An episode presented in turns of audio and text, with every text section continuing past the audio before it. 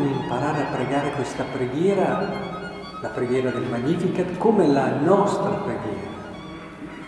È vero, possiamo dire, ma Maria qui dice delle cose perché ha avuto delle grazie molto particolari. Può essere vero in parte, ma il Magnificat è la preghiera del cristiano. È importante che la facciamo nostra, che la sentiamo nostra, che questa preghiera diventi sempre di più il respiro delle nostre giornate, perché ognuno di noi può dire l'anima mia magnifica il Signore, il mio spirito esulta in Dio, mio Salvatore. Chi è che di noi non può dire perché ha guardato l'umiltà della sua serva? Chi è che di noi meritava tutto quello che ha ricevuto? Chi è che di noi non si sente poca cosa? E se non si sente poca cosa è lontano dalla verità.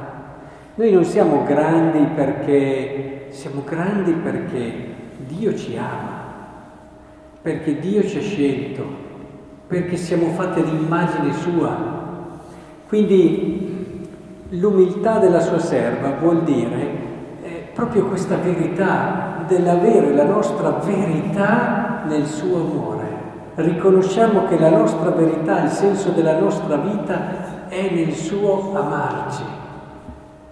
D'ora in poi tutte le generazioni, ecco, questo uno potrà dire non mi riguarda, mi chiameranno beata, ma ecco qui che, attenzione, questa è una cosa importante che dobbiamo comprendere. Forse che questo voglia dire che paradiso magari, cioè, in paradiso non c'è l'unità di misura che abbiamo qui, eh? non c'è un più e un meno. E non è che Dio ha fatto di più per uno o per l'altro, quando Dio ha fatto per ognuno tutto quello di cui aveva bisogno questa persona. Per noi Dio fa ed è disposto a fare tutto quello di cui abbiamo bisogno per realizzare al massimo quello che siamo, per diventare santi e immacolati al suo cospetto. E allora, nel momento in cui vediamo che Dio è disposto a fare tutto per noi, come ha fatto tutto per Maria, non c'è un più e un meno, ma noi siamo sicuri che non poteva fare di più per noi e non ha fatto di più per nessun altro perché ha fatto il giusto per ognuno. È importante capire questo, perché questo ci gonfia il cuore, questo ci fa venire fuori dal di dentro l'esultanza, il giubilo dello spirito. Questo ci fa dire davvero Signore hai fatto tutto questo per me? Sì. Quando guardiamo Maria non dobbiamo pensare, oh, lei gli ha fatto, sì, ma a me non ha fatto di meno. Ha dato i doni che servono a me per la mia missione ma non c'è un più e un meno. È importante che entriamo in questa esultanza di Maria, perché comprendiamo davvero che il nostro posto a fianco di Dio non ha nessuno davanti a Lui.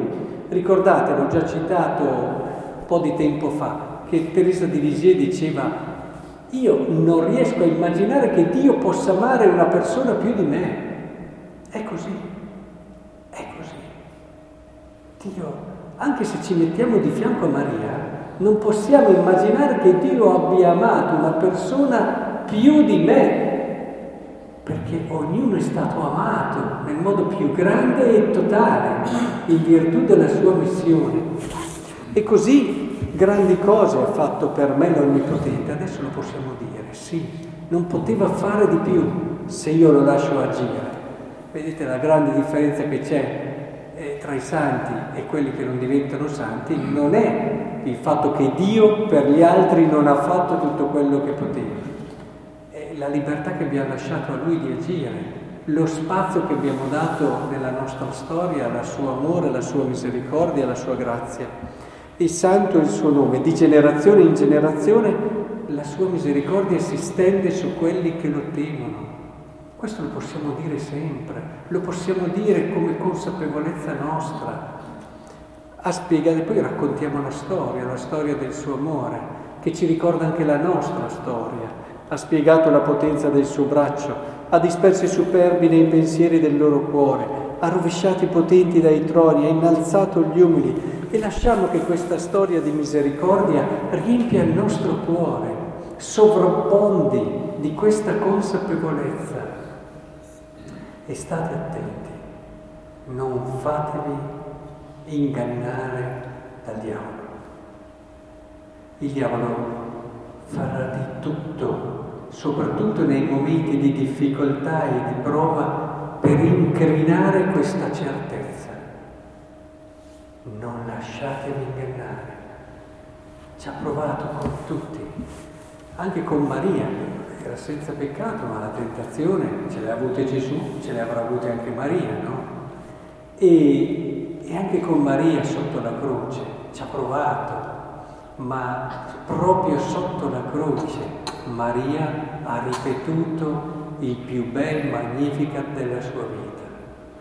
Perché anche nei momenti di prova e soprattutto nei momenti di prova noi possiamo aprire il nostro cuore per comprendere la misericordia e l'amore di Dio per noi. Ecco, è importante che comprendiamo questo, perché se comprendiamo questo allora nulla ci potrà turbare nessuno potrà portarci via il tesoro più prezioso della nostra vita, che è la consapevolezza che Dio ci ama così. Cosa ha fatto il diavolo? Il diavolo è il serpente nella, nella, nella Genesi, con i primi, Adamo ed Eva. Cosa ha fatto in quel paradiso terrestre? Che è andato lì e gli ha insinuato che Dio non li amasse poi così tanto. Gli ha insinuato che Dio in fondo era geloso, che Dio è andato ad incrinare quello che è il tesoro della vita di un uomo, la consapevolezza che Dio lo ama. E tutte le volte che il diavolo vince la nostra resistenza è perché è riuscito ad incrinare questa consapevolezza. Non lasciate che il diavolo anche attraverso delle prove, anche a volte attraverso delle prove molto pesanti, vada mai ad incrinare questa consapevolezza. Questo è il nostro tesoro, è il tesoro che ha sostenuto Maria, l'ha resa così ricca, così grande, così piena di gioia, è il tesoro che renderà così bella la nostra vita.